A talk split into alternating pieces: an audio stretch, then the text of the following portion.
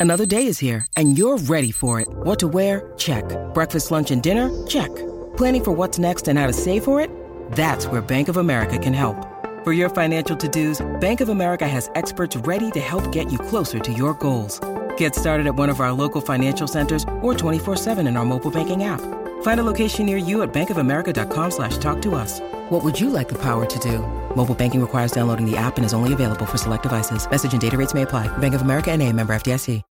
When you need mealtime inspiration, it's worth shopping Kroger, where you'll find over 30,000 mouthwatering choices that excite your inner foodie. And no matter what tasty choice you make, you'll enjoy our everyday low prices, plus extra ways to save, like digital coupons worth over $600 each week. You can also save up to $1 off per gallon at the pump with fuel points. More savings and more inspiring flavors make shopping Kroger worth it every time. Kroger, fresh for everyone. Fuel restrictions apply.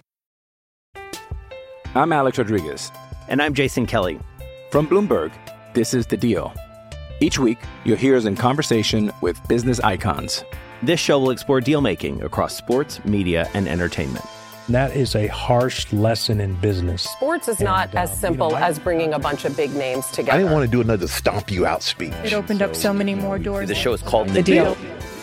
Listen to The Deal. Listen to The Deal on Spotify.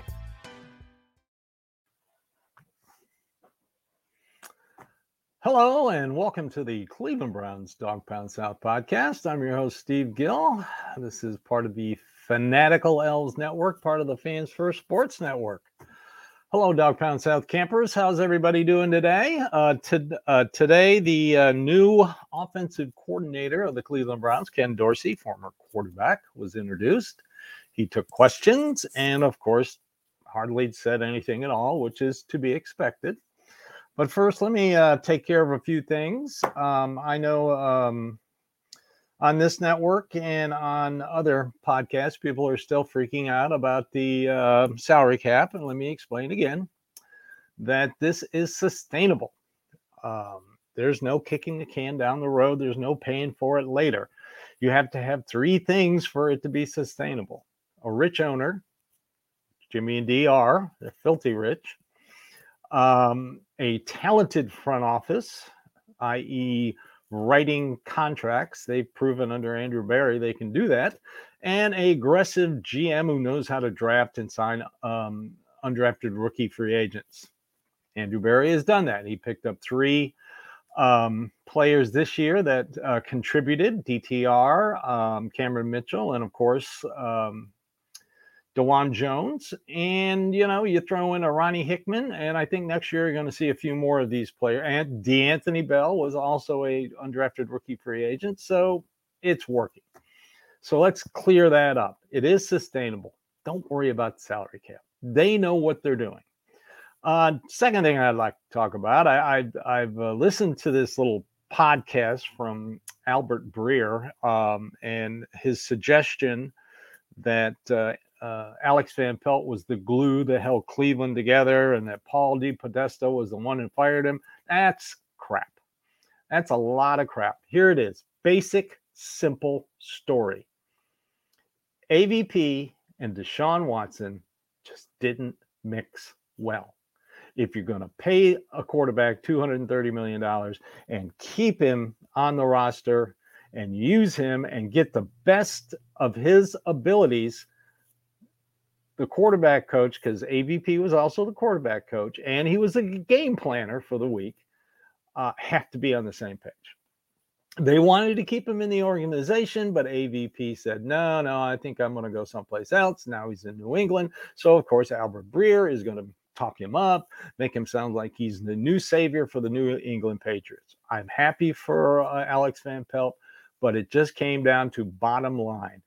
Kevin Stefanski decided that he and his franchise quarterback just were not a good mix.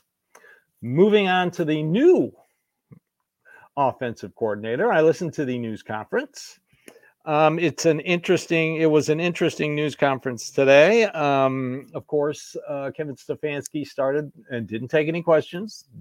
He shouldn't. He didn't last year when they uh, Jim Schwartz had his news conference. He was introduced, and Kevin Stefanski got the heck out of there. Uh, play calling is still up for discussion. Um, after living listening to Ken Dorsey, I have a feeling, and I may be the only one who thinks this. Uh, I've already seen on social media other people don't think this. I think he's going to be calling plays. Um, he talked about he needs to put um, his premier quarterback in the best position to win.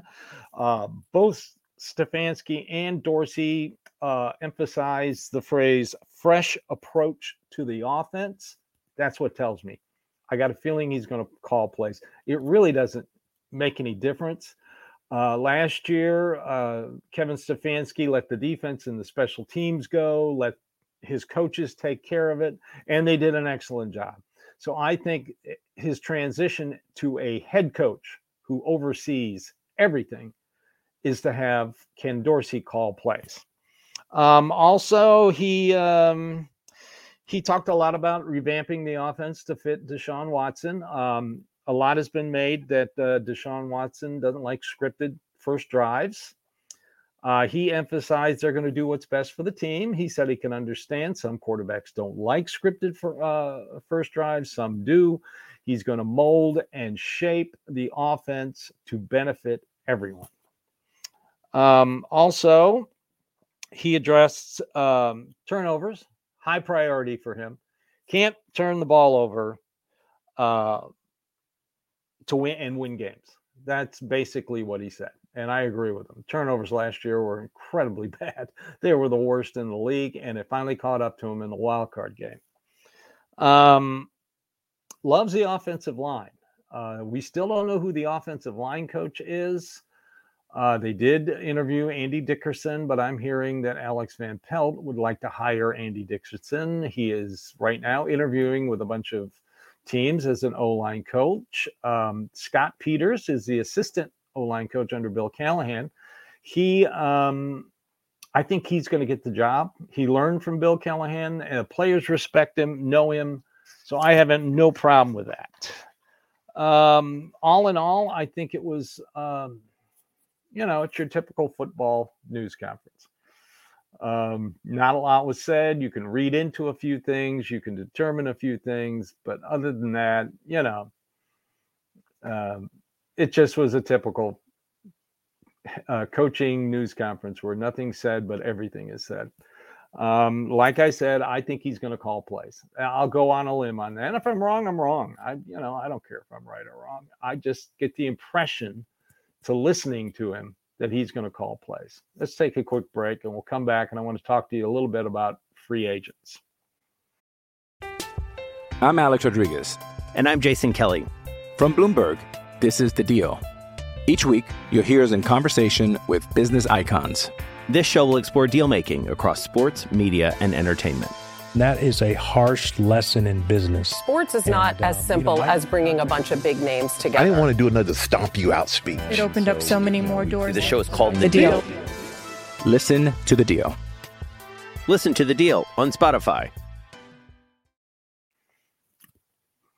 Okay.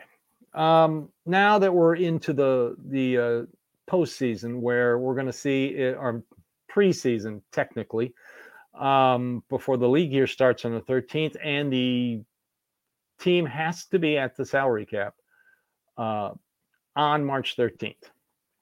So there's no carrying and that kind of stuff. They've got to decide who they're going to bring back.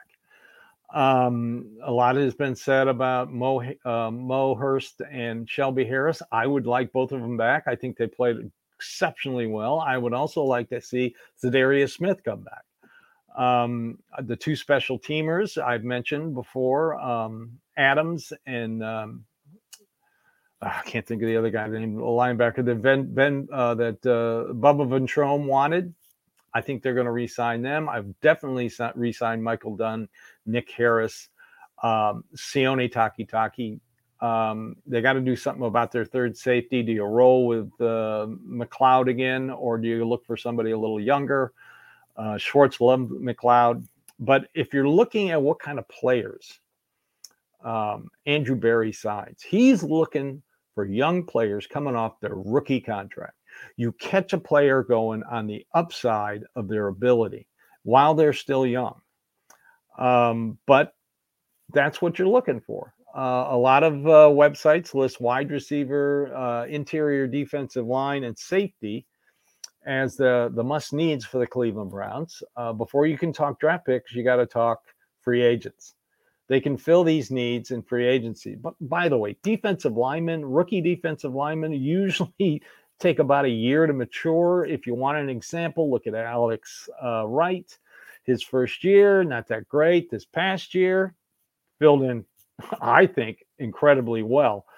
Um, on the inside of that defensive line, I believe he had a sack in four straight games. Uh, so I'll take that any day of the year. So you still got uh, McGuire and Siaki Ika sitting there. Let's see if they develop. So if you draft a defensive lineman this year, it's going to be like a redshirt year. You're not going to see. They're not going to see the field. I would like for them. I've been watching some of the older games uh, from last year, I, and uh, they definitely need a younger defensive tackle if they are unable to sign um, Mo Hurst and uh, Shelby Harris. Uh, they got to make a decision on Jordan Elliott. How well does uh, Jim Schwartz like Jordan Elliott? He made him play during preseason, so he was looking for something from him. Um, he was kind of just good, average. People still ran the ball on the Browns. Um, so keep that in mind when you're talking about wide receivers, um, a veteran offensive tackle. I still think they need one more. I think the James Hudson experiment is over. I would still pick one up because you never know if Conklin's going to uh, make it through. They got to have him on the roster this year, next year, and the year after. He has no guarantees. So they have to dis- they have to have Conklin and Wills on the offensive line this year. And then you've got Dawand Jones as backup. So they need a veteran swing tackle, in my opinion. As for wide receivers, you see a lot of people wanting this and wanting that. If they keep Amari Cooper, the only thing they really need to do, I mean, is to find a replacement for Marquise Goodwin. That's it. That's all they really need. Hollywood Brown out in Arizona wouldn't be a bad option. Uh, Gabriel Davis from Buffalo also be an excellent option. But you know, you got Cedric Tillman, uh, you got David Bell, and I believe you still have Elijah Moore on rookie contracts. So they don't have a lot invested. It's top heavy with uh, Amari Cooper. Then we get to the Nick Chubb question.